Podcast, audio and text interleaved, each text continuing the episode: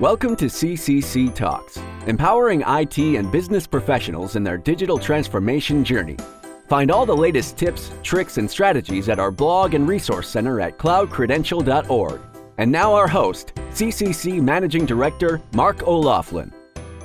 Hello, everybody, and welcome to another edition of CCC Talks with Mark O'Loughlin and the Cloud Credential Council.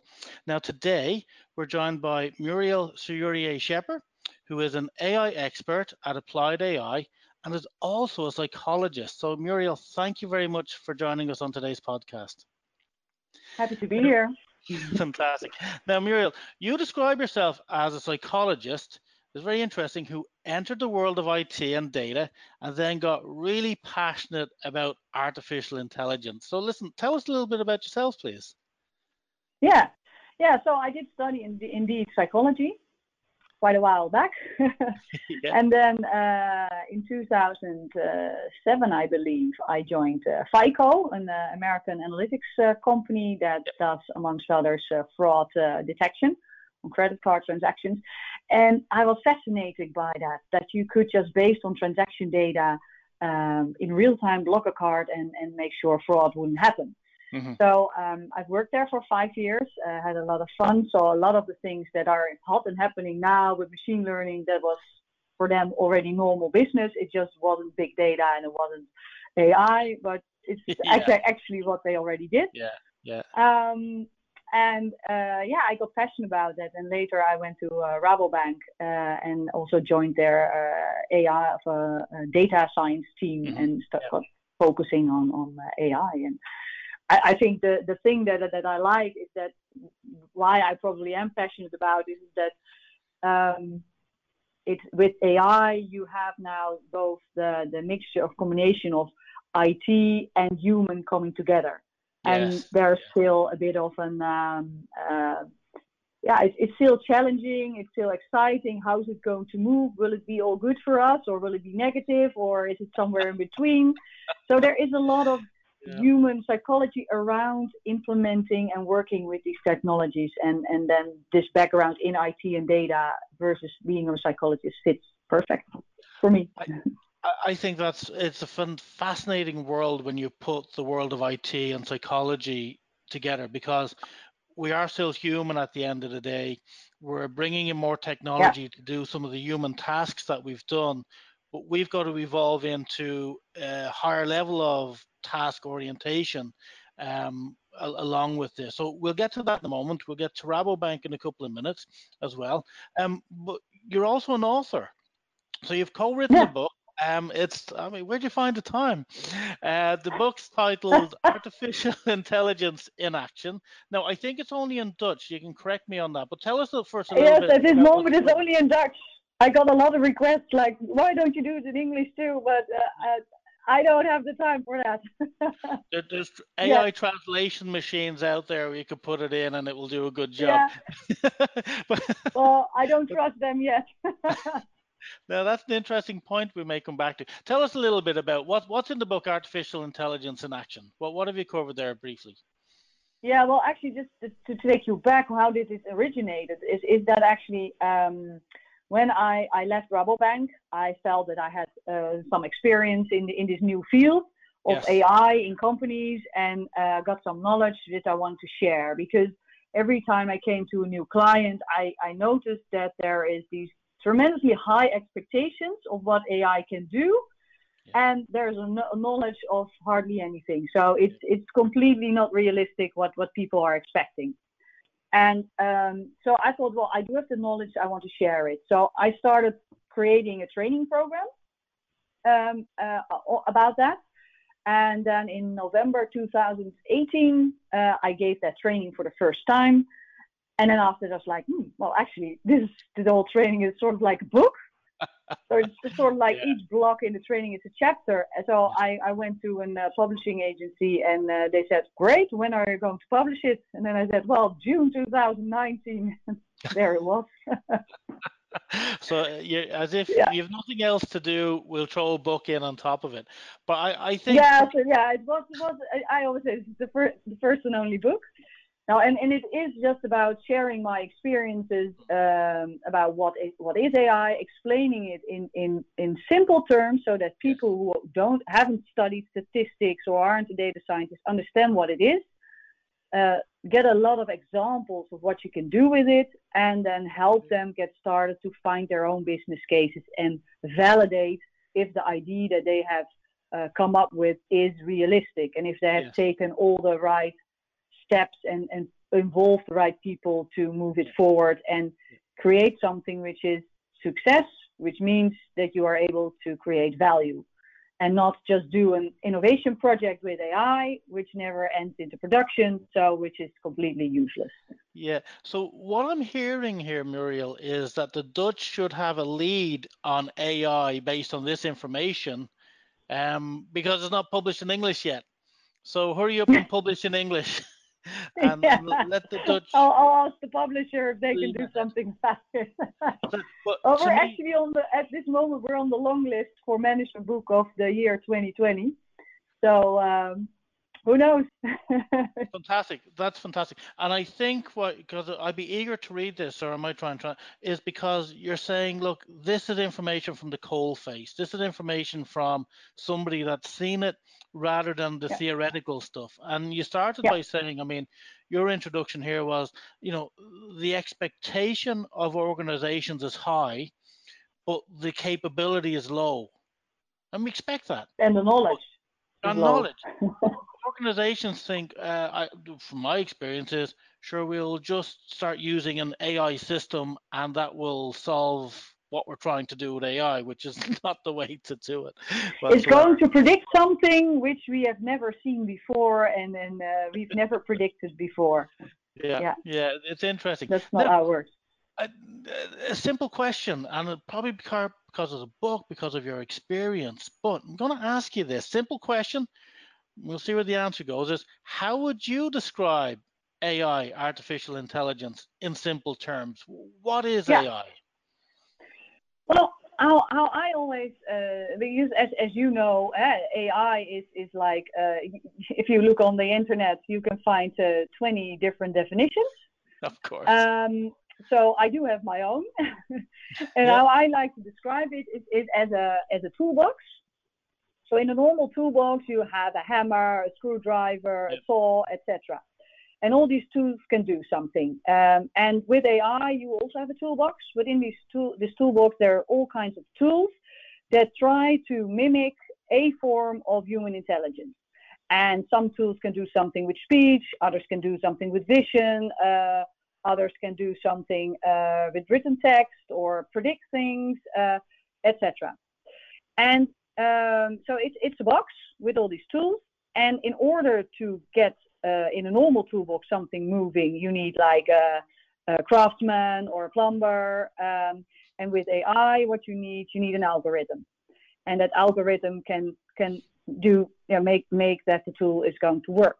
And uh, that can be a very complex algorithm, uh, some neural network, or something very simple if then.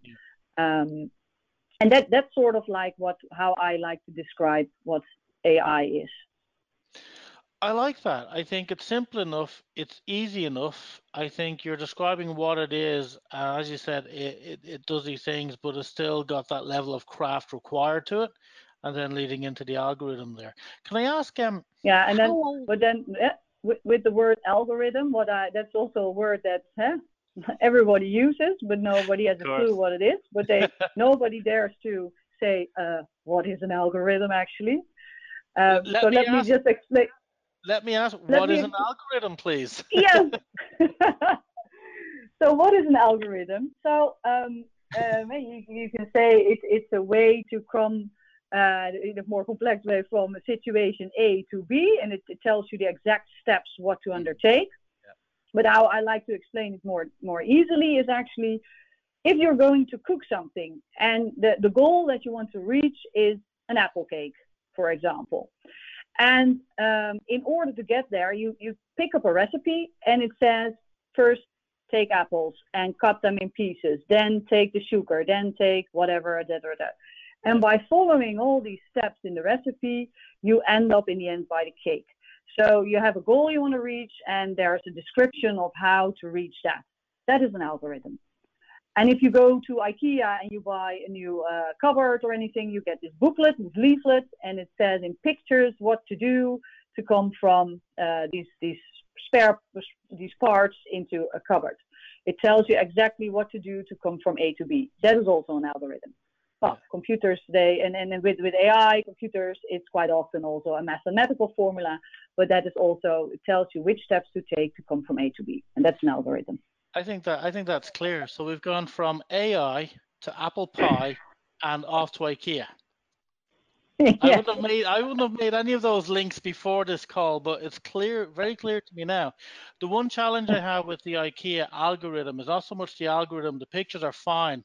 It's in my execution yeah. of the algorithm. Normally, something is broke or left over, but that's yeah. that's that. I'm yeah, that's another discussion. I'm the challenge in, in that case.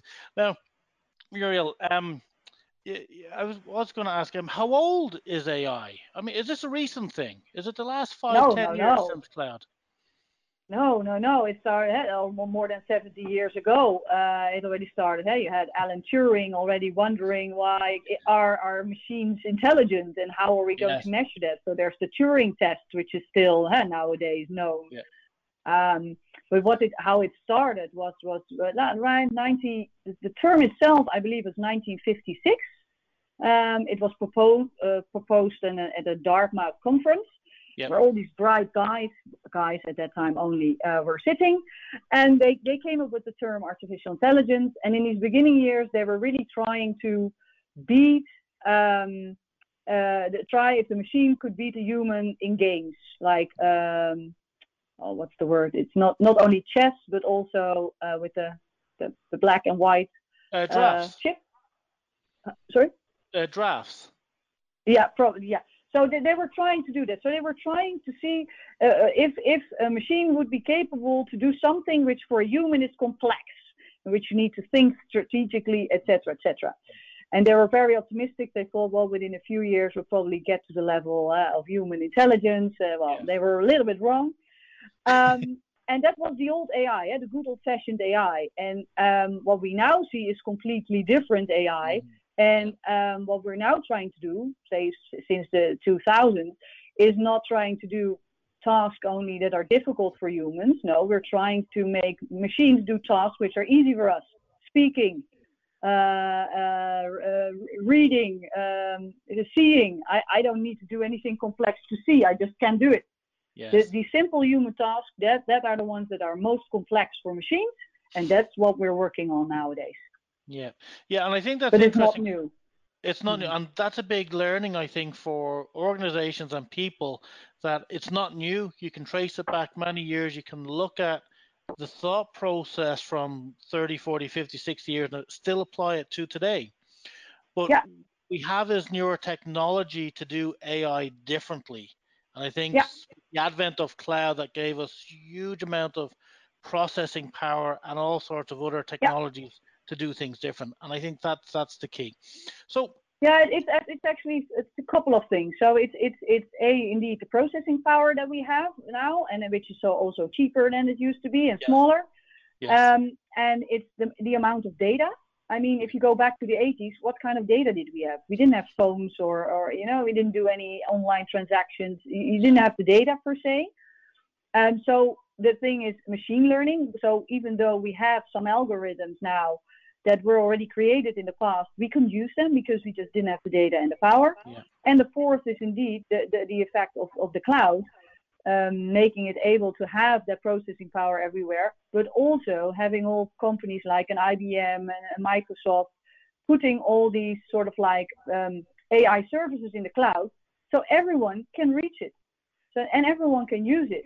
And you just go on YouTube to figure out how it works so everyone, so it's sort of like the democratization of AI. Everyone can can yeah get going. Uh, if, if you're a kid, if you're uh, 80, if, if you're in Africa or in the Netherlands, yes, it's there.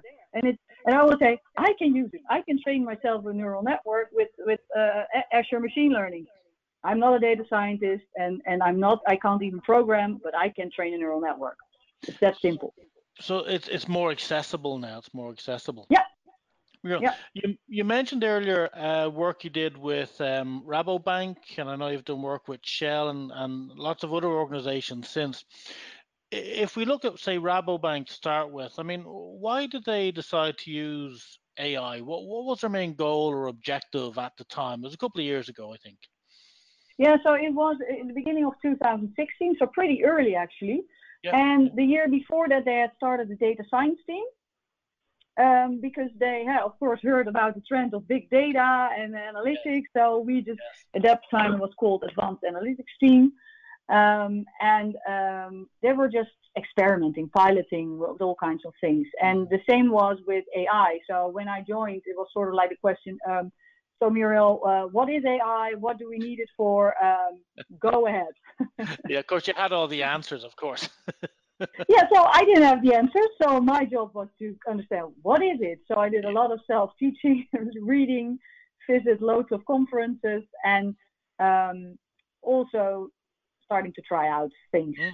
Uh, yeah. start all kinds of projects with chatbots, with uh, physical robots, uh, with text uh, understanding information in text, um, and, and we had the opportunity to do so and, uh, and also to inspire people and tell people in the organization what, what it's all about.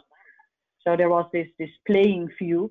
Um, and, and based on also this experience um, um and also what we did in the, the AI project is I really learned from the data team that they were already a year working when I got there. And yep. Um, also two years later, nothing was in production. So I said, uh, that's not what I want. That's not adding value. I, if I do something, I want to make it valuable. I want to have it in production and work. Um, so with all the projects I did, I also made sure that every time there was someone who understood what we're going to do, who was willing to pay for it, and I was willing to take it over once the project was done. Uh, in that way, to to guarantee that we could could end up with something, and that's quite often what misses in a lot of these projects because it's the innovation department that starts with something crazy and then it's really fun, but no one wants it. Now, for me, there's a piece of gold for our listeners insofar as, and maybe take me through it again, um, that you got somebody to not only sponsor it, not just from innovation, but somebody to sponsor it, pay for it, but then own it after it goes into production. So yeah. it lives. So some other group has bought into it, whether they understand it or not, they go in the learning process with you through the development yeah. cycle. Yes. They're excited when they get it and then they own it to deliver value going yeah. forward. That to me sounds like yeah. uh, a recipe for success for that apple pie that we spoke about. Yeah, yeah, no, but it is, it is. So, and that's that's also the psychology. That's change management. That's not there, AI. It's change management. Yeah, I was going and, to ask and, about uh, that, and you mentioned there it is the change management process which I think goes back to your background as well. How do you get people to move and understand and and adopt this stuff without for doing it the right way? Like that, I like that. Um, yeah. Can I ask? Um, so at Rabobank, just are there a few examples of how they're using it today? Are they using it more for fraud prevention, for um, speeding up processing claims? Uh, any particular areas that they're using it? Uh, yeah, so you see, see in chatbots, they're using chatbots for, for end users, but also internal purposes. So uh, the, the one I implement there was for the IT uh, help desk, uh, for example, um, and um, but also in the uh, uh, in the process of um, uh, CDD, um, customer due diligence. Yes, you also see more and more initiatives on, on starting to use AI. Yeah. Yeah. So it's in all different departments, and also within the HR department, for example, they have a uh, chief uh, HR officer, which is uh, very visionary, I think, and um, she uh, is really also trying to see how can we apply data and, and AI in, in that area for the benefit of our employees, for example. That'll be very useful, I think. It'll be very useful over time as we see. Now I've heard yeah. I've heard you talk about uh, something called um, an AI cell, and in relation to an AI center of excellence. Can you tell us a little bit about these terms, um, um, what they mean and what they do? Yeah, it, I think it's a center of expertise. Um, we yeah. we didn't call it that way because um, uh, the moment that I started the, the working on this, so it was a virtual team actually. Mm-hmm. And the moment that we started it on it, uh, three months later, the biggest reorganization ever happened at Rabobank. Of course, of course. and um, we had for like nine months there was no manager in the team. So um, we decided we call it AI cell. Anybody against it? No. Okay. Um, and we want to do these projects. Anyone against it? No. So yeah. we could just do whatever we wanted. I like it. and, and that was fantastic. But um, now it was fantastic because that's why I did so many different projects and in so many different parts of the bank, and yeah. we, I could learn a lot, but I could also help the organization move forward. My biggest learning from all of this is that uh, after these these months um, of uh, having all this uh, fun and doing all these great projects, we did get a manager, and um, also another the innovations department also got a new manager, and they started sort of like, okay, but what's this? This AI cell, it doesn't it doesn't exist in the org chart. Uh, they're doing all kind of things, but it's innovation, yeah, but it's also data. And um, they have, were sort of like struggling all these months, so fine. We just went on. Nobody was really hurried, so we got off. But in the end, it wasn't fine. But uh, because my biggest lesson learned from this was if you do something like this with, with data and AI, you need yes. to have someone at best in the top of the organization to fully commit to it and endorse it. Because yes. you are starting to do things which could change dramatically something with clients, dramatically something with employees, and if you don't have anyone in the top of the organization understanding this and endorsing it, it will die. And that's, uh, yeah. well, it, that didn't happen because uh, at the time I was there because uh, I was there, but then I decided to start on my own. So I left and it died. And now, two years later, things come back again. Yes, yes. I think, but it's it's in, in that sense. That that's my biggest learning. If you you work with these these yeah fascinating technologies, you need to have someone who understands it and is willing to to fully commit to it. I have a question on that later on. We'll come to it later on. But I think for projects like this, as you said, or projects, initiatives, whatever they are, somebody at the top needs to endorse it, understand it, get funding for it. And we'll talk about yep. who that might be later on. Because if you don't, as you said, it will lose that momentum later on. Yeah. Um, but a challenge to a lot of organizations is in finding somebody to endorse it, fund it, and promote it. Probably because of a lack of understanding what it could be or a lack of understanding how it can deliver value. Because it's not easy, I don't think. It, it can be difficult because, as you said, you're innovating, you're learning, you're developing, you're trialing. Um, you yep. may fail at certain things, but I do like this agile approach to yep. fail fail fast, move on, try something. Yeah. Like what you said, it sounds to me like there was a bunch of chefs in a kitchen that they didn't own, didn't run, They turned up and started cooking lots of different things. Yes, yes. Yeah, yeah. But there was always a client. Of course. And, um, oh, you mentioned that. And, yes. Yes. Yes, and, and that, that was the big difference. And that, that client that was in the case were was was were managers and yes. um, uh, well, what I learned is you need to have, in order to really be successful, you need to have a manager who has some guts. Yes. Because they are starting a project which likely is going to fail. Yeah. Or is not going to give the results that you expect in moment one. Uh, but still, someone who says, yes, but this is the future.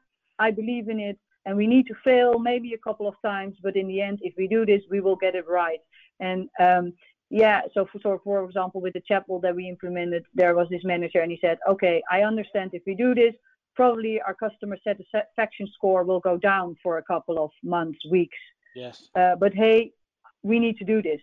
This is the next step in our process of automating things and this. So I accept that, even though I get in the end of the year, uh, um, my bonus will be based on, on this, this customer satisfaction. But I believe we need to do this for the long run. I have the guts. I have trust in the team, and I give them the freedom to execute the way they believe is best, and that works. But these are rare. Mm. Yeah, I think some good recommendations there. We're going to dig them out into a blog later on. But um, I, as you said, finding the manager with guts to do this is rare at the moment. But we need to see more of this and change the thinking. Yeah. Um, as you said, take a hit. A short-term hit today might be the best thing to do for medium and long term, and actually yeah. might get you some form of competitive advantage. Um, and they're the things we need to look at, uh, which I think is, is different. And it goes into the psychology of why we do these and how people perform and and and deal with these technologies. Um, I think. Can I ask, in your view, um, is AI a disruptor technology? I mean, do you need to be using AI to be a disruptor uh, in various industries today? Or is it an enhancing technology, or is it a bit of both? I think it's a bit of both. And right. and what I um,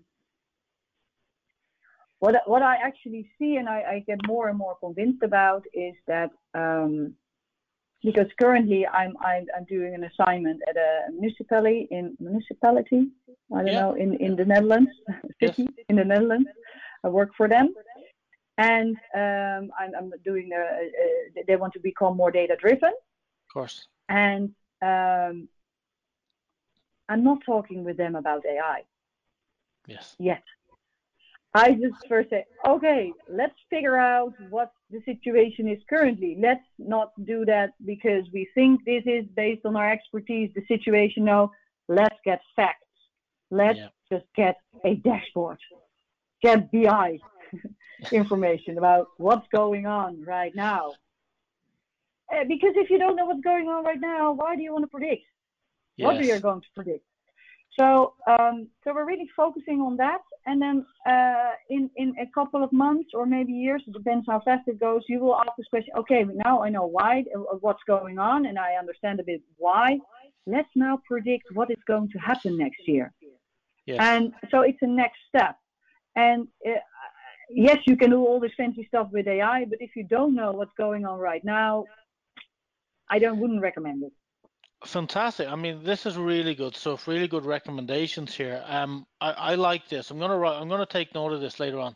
Before AI, do some BI. I mean, it, to get to understand the the what's going on and to get to that question why, then apply artificial intelligence to do something about that.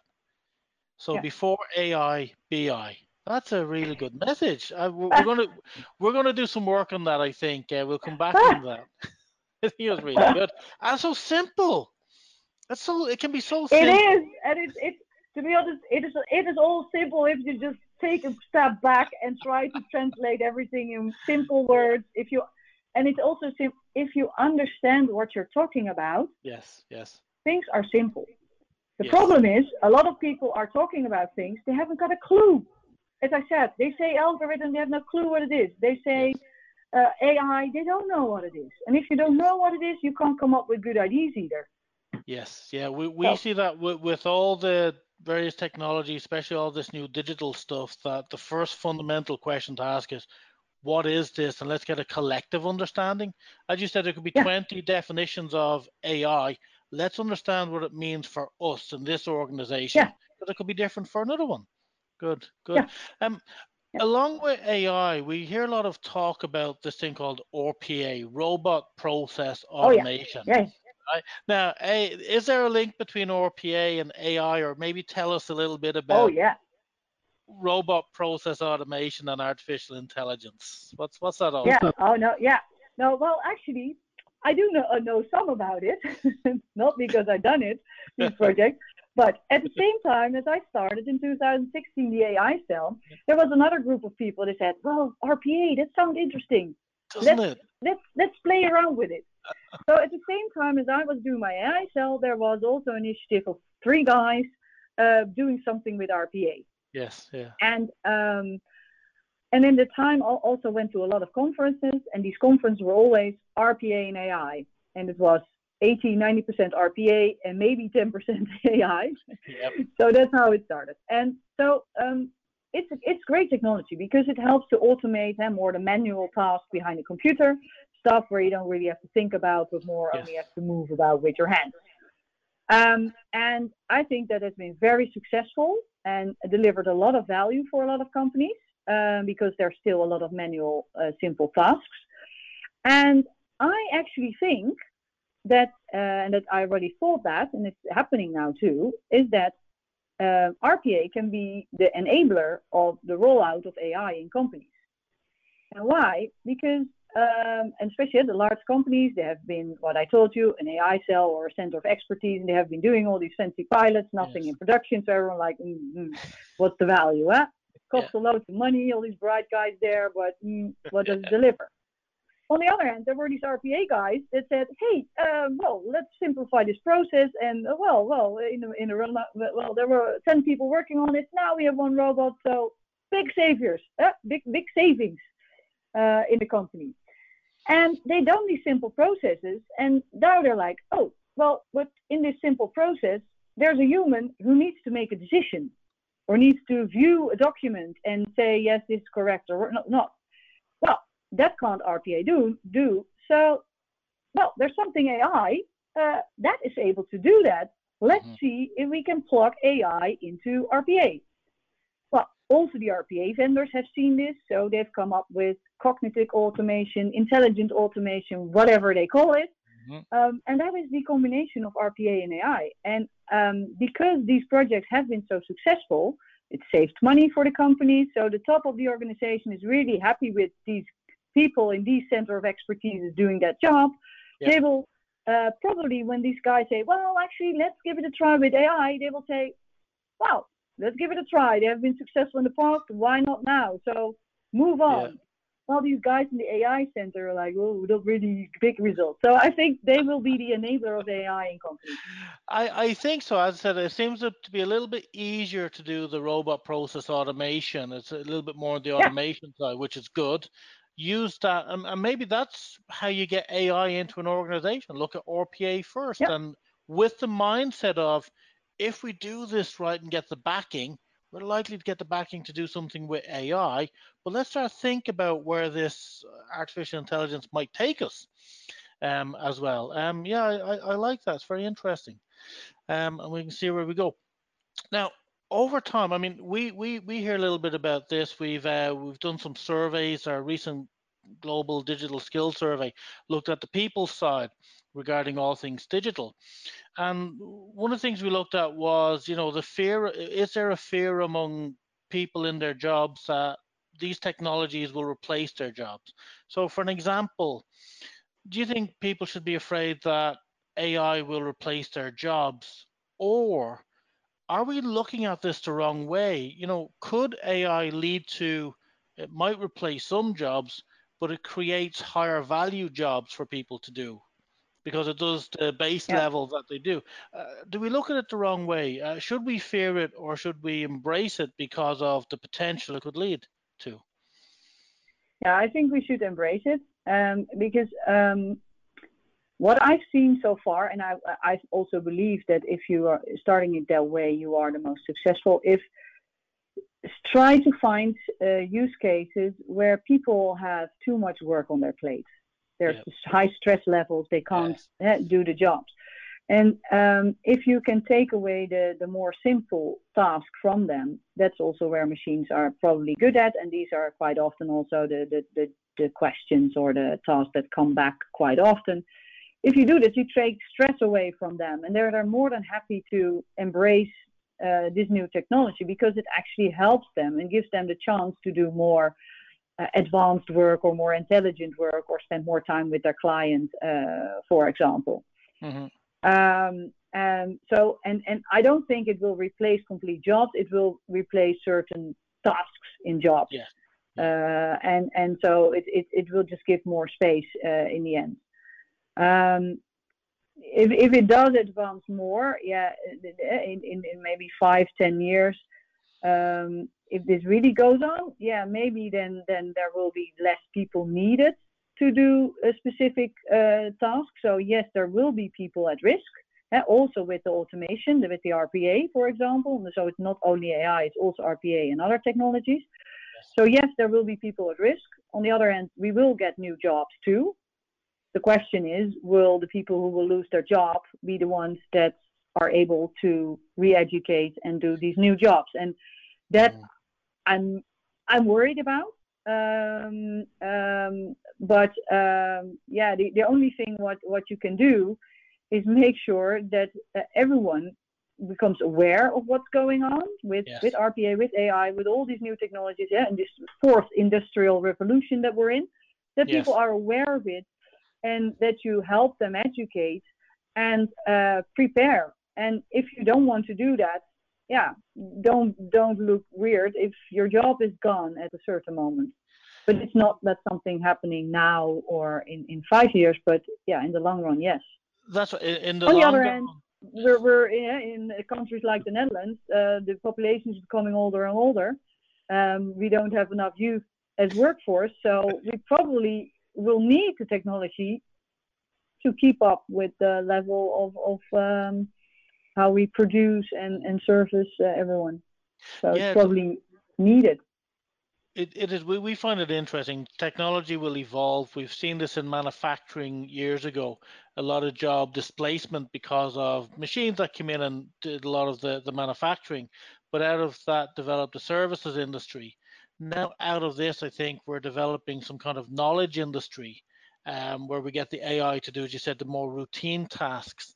Um, and we're in the middle of this, we call it the fourth industrial revolution, whatever it is, where there will be job displacement, I think. And again, from our survey, we found that organizations, I think, are now looking today and into the future for people that can acquire new skills quickly. That's one of our critical findings, as opposed to coming in with skills that will last them a career. Yeah. Well, I think those days Yeah. are gone. So I, I think it is Yeah. incumbent on us to think about today and in the next five years and in the longer run. Um, what does that mean to us as individuals, as employees, as people, um, to stay relevant in a workforce that is being changed? Yeah. Because it's happened before, and I think if we look back at history, it will tell us some of the answers there as well. Yeah, we still have jobs, eh? and and um, but it, it it is the point that that but the first thing is that people need to be made aware that what's going on, and that's where already is a big gap at the Mm. moment. A lot of people Yeah. are not even aware, and if you're not aware, you can't prepare.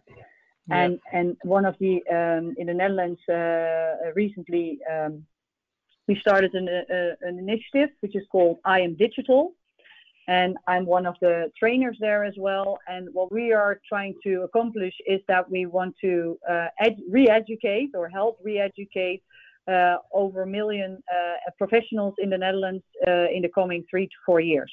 hmm And so we have created a whole program with where people can come on site, but also the whole e-learning track to make people aware of what's going on, what are the technologies that are going on, how does it Yeah. impact you, your company, and what, uh, how would you want to re-educate yourself or get more familiar with uh, in order to stay relevant. That's and, and that is a question people need to ask in every sector from uh, accountancy, lawyers, doctors, uh, energy, whatever, everywhere. And, and yeah, and, and that's not happening enough. There's too many people who are uh, unaware what's going on around them. I think that the I am Digital program sounds fascinating. We're going to look into that a little bit more. Um, I hope more countries do that as well. And I think the key point that you said is uh, all this is we're talking about AI and technology. It's not the, just the technology sector that's impacted by job displacement or change. It's everybody. I think it's incumbent for us all to think about that. Can I ask um so AI, so we said with AI we're doing a, we need a lot of data. Um, but with data comes the word privacy and protections and all this. Yeah. Um, so how are organizations addressing the requirements regarding data privacy and protection? Because if so much data now, and I'm sure it's not just in one place, it's in one source, it's a lot of data, a lot of different repositories. How are they dealing with some of those data protection challenges? I won't say issues, I'll say challenges. Um, how are they dealing with that? Well, I think the, the fact that we have this data protection uh, now uh, since, what is it, 2018, wasn't it? In May 2018 or something. At least people are aware of it. There's something called privacy. And there's been a lot of- privacy thing, yeah, yeah. yeah. So there's a lot of more awareness than a couple of years ago about Yes, what, yes. what what to do, and there's privacy officers and uh, there's procedures for data leaks and everything. So Yes. That I think is becoming more people are more aware of. But um, I think there's another question um, which is more uh, interesting now is that I always say there's three things. When you start a project, there are three things to do. Um, one is you need to ask, are we able to do it? Yes. The second thing is, are we allowed to do it? Yeah? And, Yes. and then there's this privacy comes into play. But the third thing, which is as important, do we want to do this? Fantastic. So it's the ethical question. And uh, so first there was more a, lot of attention for, for data privacy, and now do you see a lot of attention also from the European Union or the European Commission and all kinds of other institutions uh, all around the globe about ethical guidelines. So do we want this? What is the impact in the long run? Are we not biased? Are we just excluding people? What are we predicting? Is this um, is this good? And and um, I think that that's and and um, there's a lot of guidelines for that, but there's not enough attention yet for that inside companies.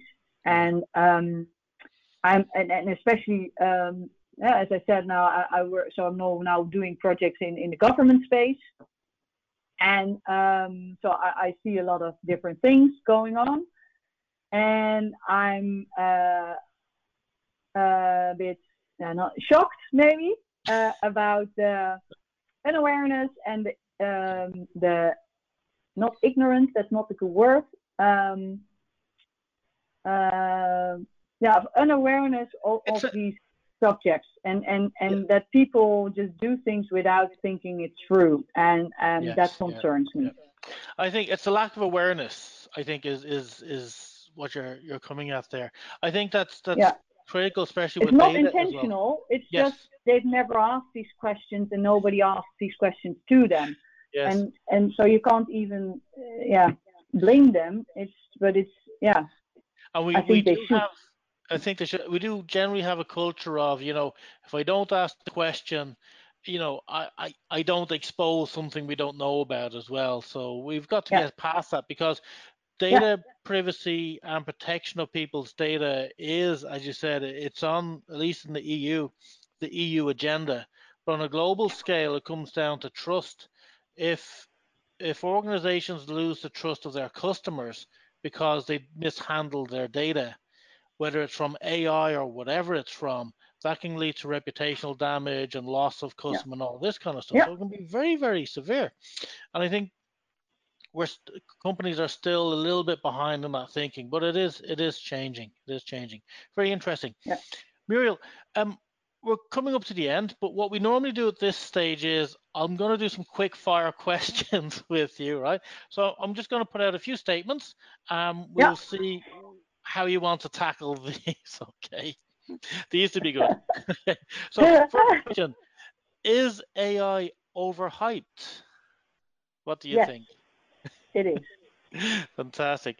Um, are chatbots reducing the need for staff at frontline services, uh, for example, service desks and contact centers? Do we see that happening?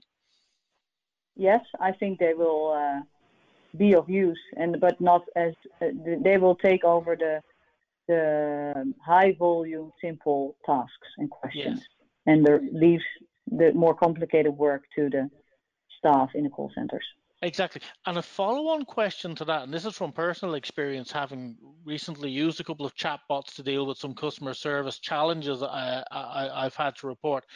Are chatbots doing a good job in general, or are they deployed, let's say, inefficiently? Uh, Uh, I think in general they're not good enough um, because you need to no because what the thing Yeah. is um, when you take when you as a company if you want a chatbot you need to very good understand how the technology works so what kind of questions can you use it for and if you you- so these bots can be used best for high volume simple questions Yeah. uh, in a very small domain yes. so if you have loads of different questions being asked by customers in many different domains, don't get started. Or create a chatbot, which is very specific, Yes. and then also the user understands that you can only ask about how to return a product and not about anything else. yes. So put it on the web page where it's about product returns and nothing else. yes. So you need to also there it's psychology. You need to understand that how, what is the user expecting and make sure that the bot makes clear to the user what is being expected of, and also understand people do not read. So people are also not that intelligent. So you can put all kinds of words and things there about what this bot is yeah. about. And also yeah. say, I'm the virtual agent. And then after I've seen it in tests and evaluation, people say, huh? Am I not talking to a human? Well, there's in big letters, I'm this virtual agent. Yes, yes. Well, yeah. So it's very hard. We, we are, people are hard to deal with the machines, but the, the, the, trick is for a good chatbot is to make it work, that you understand the human and make it work so that the human uh, and, and, the human machine um, cooperation goes well. Love it. Understand and, the human to make it work. I think that that's really yeah. good. Now, yeah. is this by the by? I'll talk to you. Oh yeah, and one thing, one thing. Okay. Just yeah. I just always need to say this. never, but never ever let any of your developers write text that is going to be answered by the bot. Always take that. someone who can read and who can write text, a conversational uh, we love, we love developers. We have great time for developers. But do you hear that, developers? Never, ever write the text for a chatbot. You can't do it. That's yeah. it. Leave it somebody else. We'll get somebody else to do yeah. it, but not the developers. You go develop yeah. chatbot for us, but here's what we want it to say. I love it. Love it. Now, as I said, by the by, because I had some experience in the last couple of weeks with some chatbots which were terrible. I'll tell you after the call who that was. You may offer some consulting services to those companies. Sounds like they're going to need it. Um, can I ask you, Muriel, is AI a journey or a destination? It's a journey. It's a journey, and it starts, as I said, it's uh, it starts with BI. It starts with data, getting that right, understanding it, and then moving to more advanced things. Yeah. And it, yeah, so it's a journey. Good. Now, using AI will cost the organization a lot of money. True or false? False. False. Okay. Any yeah, particular reason? I think it's yeah. false because if you um, if you if you have, find the right business case and you yes. understand how you can reach it, you you you uh, and you have the data available.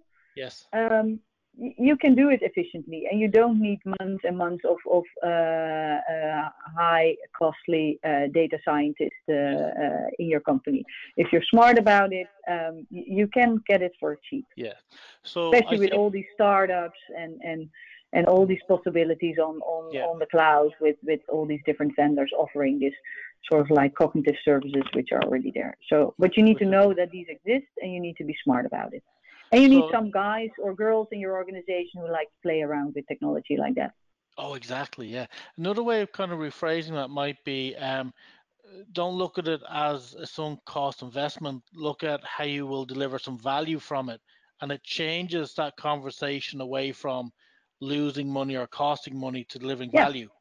And it's it yeah. can be that simple. And, and, yeah, and also like what what I did in, when I when I also did some some projects at Shell, and uh, we were first uh, with this new t- AI technology, and uh, we were getting these these vendors in with like hourly rates, which are like what? but okay, yeah, they have this specific knowledge. But what I did is at moment one, I said, okay, we have some guys in India, let's put them on the team, and they will be learning on the job. So after a couple of months, they were able to do it themselves because they learned from these expensive uh, consultants. And now they have these, these cheap resources in house.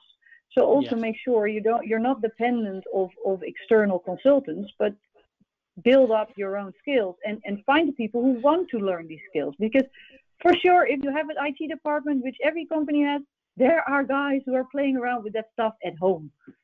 Absolutely. They want to do this on their job too. Absolutely, yeah. And find them and elevate them. So use the consultants, maybe tap into their knowledge as a short-term way of yeah. getting knowledge into the organization.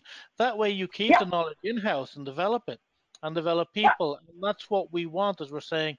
We want people to develop with this new technology to do new jobs and new roles. But we have to do that. And I think it just came back to that may not be seen as a cost if you sell it right. It's an investment. And yeah. we know investments come from different budgets or money buckets or whatever than the operational cost stuff and you tap into those. Good, good. Um, well, let's not get into stuff like this because that's another call. that's another call entirely altogether. Uh, two final questions. Who owns the AI project in an organization? Could it be the CIO, the CEO, the CFO? Could it be any of those? Any recommendations there? Should it be at that level? Well, uh, there should be endorsements at that level. They should understand what it is and understand how to uh, what it entails to do project like this. The ownership should be with the person who is going to have the benefit of the tool. Fantastic. That's the person who says, "I want it. I'm going to take care of it once it's there. When it's in production, I'm going to maintain it, and I'll put money in it, and I'll take the risk." Fantastic. And in some cases, that's some kind of business owner. As you said, that could yeah. be HR, that could be a line of business, that could be somebody customer yeah. facing. It could be the service desk manager with a chatbot or something like that. Fantastic. So find the right owner that will that will do it, but have endorsement from the C-suite. Final question, Muriel. Um, Agile is better than waterfall for managing the introduction of AI into an organization. What do you think? How do you feel on that? Well, in, I would say in principle, I agree. I love the agile approach because you work, you do something, you fail, and you can start something new. But um, we've actually done a, a, a, a, comparison of different chatbots and uh, with two different vendors. One came in with the agile approach, and the other came in with the waterfall approach. And we were first like, oh, the waterfall, how old fashioned. Why the hell do they go waterfall? But hey, it's the race. They can yeah. do it if they want it. Fine. Um, in the end, um, the waterfall pro- project was way more successful. Why? They had done this already 20 times. They knew what to do. They said, first we need to do this, then this, this, and this. Takes so many weeks, so we do waterfall. The other one had never ever done a project, so they were much better off doing it agile because they didn't have a clue how to do it. So agile's perfect. So if you know perfectly well what to do, go with waterfall. If you're still trying to figure out, agile's perfect. So it's so yeah, it depends on the situation. Muriel, I have to say that that's gold. We're, we're going to do a bit more. We're going to write a little bit about that because I, I agree with you. I think it's use the method that's appropriate to the situation. Sometimes yeah. it's agile, sometimes it's waterfall. As you, a great example here, we're going to use we're going to use this somehow. Uh, as you said, this company did it 20 times. They had their approach. Here it was. It was in this yeah. old-fashioned method, which actually succeeded. Where the new folks use agile because they were inventing it as they went along. so where did you get the results from? I think that's a fantastic answer. I think that's a great um, ending. Now, Muriel, we're going to finish, but any final words on how AI you know can continue to change our lives and business. Any final thoughts? Oh, well, that's the word. Isn't it just? All your questions just set you up for that one. so, how is AI going to change? Sorry. Uh, maybe our, our lives or our business. Just an example, maybe. Um, you know, our lives going to get better because of AI? Does it get more complex? Does it introduce more data challenges? Are businesses going it, to it, sell more and do more? Or is it in just... a way it's going to make our lives more easy and and and um, but um, you know there, I, I, don't have a clear answer. It, there will be positives and there will be negatives, and and that's that's that that's the situation. I mean. Uh, if, if I, for example, already look at my kids, in in a way, they are so easy. They just since they were born, they are behind a tablet. They they they actually don't need to to write anymore because they speak to machines. Um, but yeah, would it be a loss if we can't write anymore? I don't know. Or is that just very good? On the other hand, I'm constantly bored with them being on these machines and I want to get them off. Um, you know, it's there's there's good things, bad things. Uh, I, the thing, the coming couple of years, we will see small changes, and um, uh, we will accept things or we will reject things, and um, yeah. Mm. in the end, it will take a flight. It's not. It is. It is unstoppable. We won't stop this this this this developments, and it will become smarter and smarter. This AI. Yes. Uh, if it's all be good, I don't know. Uh, we don't. Some know, people will be very happy with it, and others will, will yeah, maybe have terrible lives. I, I, I think that's that's as far as we can answer it, as far as we can see. As you said, it's it's it's a balance, and let's see what happens. Okay. Yeah. Well, Muriel Shepper, thank you so much for joining us today. It's been an eye opener. We've got some really good nuggets today, um, and we look forward to talking again. So Muriel, thank you so much for joining us. You're welcome. Thank you for joining this episode of CCC Talks. We hope you enjoyed this episode and walk away with a ton of actionable insights. If this is your first time joining us, this is us extending a personal invitation to you to join other IT and business professionals. So please subscribe on iTunes, YouTube, or Google Play. If you are struggling in any capacity in your digital transformation journey, contact us. We'd be more than happy to guide you and find you the right certification courses to help you manage the challenges modern businesses are facing. This was CCC Talks. Until next time.